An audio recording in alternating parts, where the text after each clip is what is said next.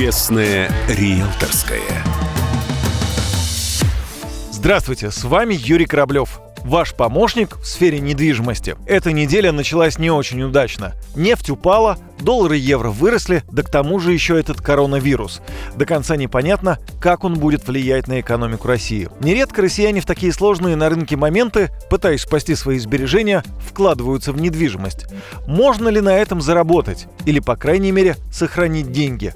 Попробуем сегодня разобраться. Экономист Яков Миркин считает, что сегодня не нужно делать поспешных решений, именно они приводят к потерям в будущем. Если смотреть на то, что было раньше, на историю прошлых кризисов, как правило, недвижимость э, падала в цене. Особенно мы видели это в 98 году, это случилось в 2014 году, прежде всего в валютном эквиваленте. Не нужно принимать решения в паническом состоянии. Не нужно запасаться квартирами, холодильниками, стиральными машинами, компьютерами для того, чтобы что-то удержать.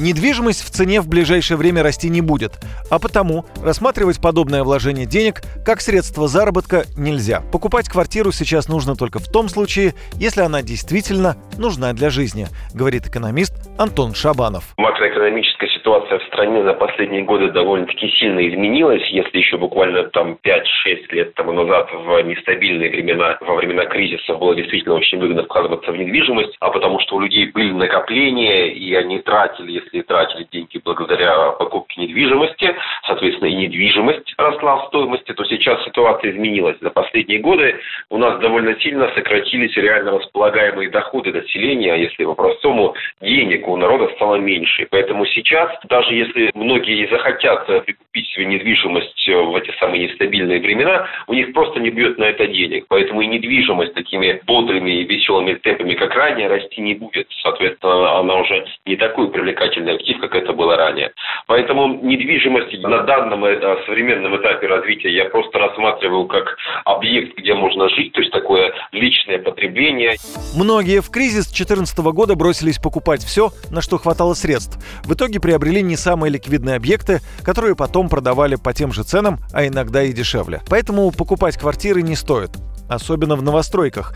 Тут есть еще риск, что застройщик попросту обанкротится и вообще не достроит дом. Реновация тоже не самый лучший вариант для инвестирования. Власти могут просто притормозить программу сноса пятиэтажек. Конечно, рецепты не для всех одинаковы. Вот, например, кому можно покупать недвижимость или, может быть, даже надо, это тем, кто хранил сбережения в валюте. Они выиграли на разнице курсов. Недвижимость номинируется в российской валюте, так что сегодня россияне со сбережениями в долларах или в евро могут зафиксировать прибыль, у них открывается больше возможностей для вложения в недвижимость. Ну а если еще немного потерпеть, еще и хороших скидок можно дождаться. С вами был Юрий Кораблев и Честная риэлторская. До встречи в эфире.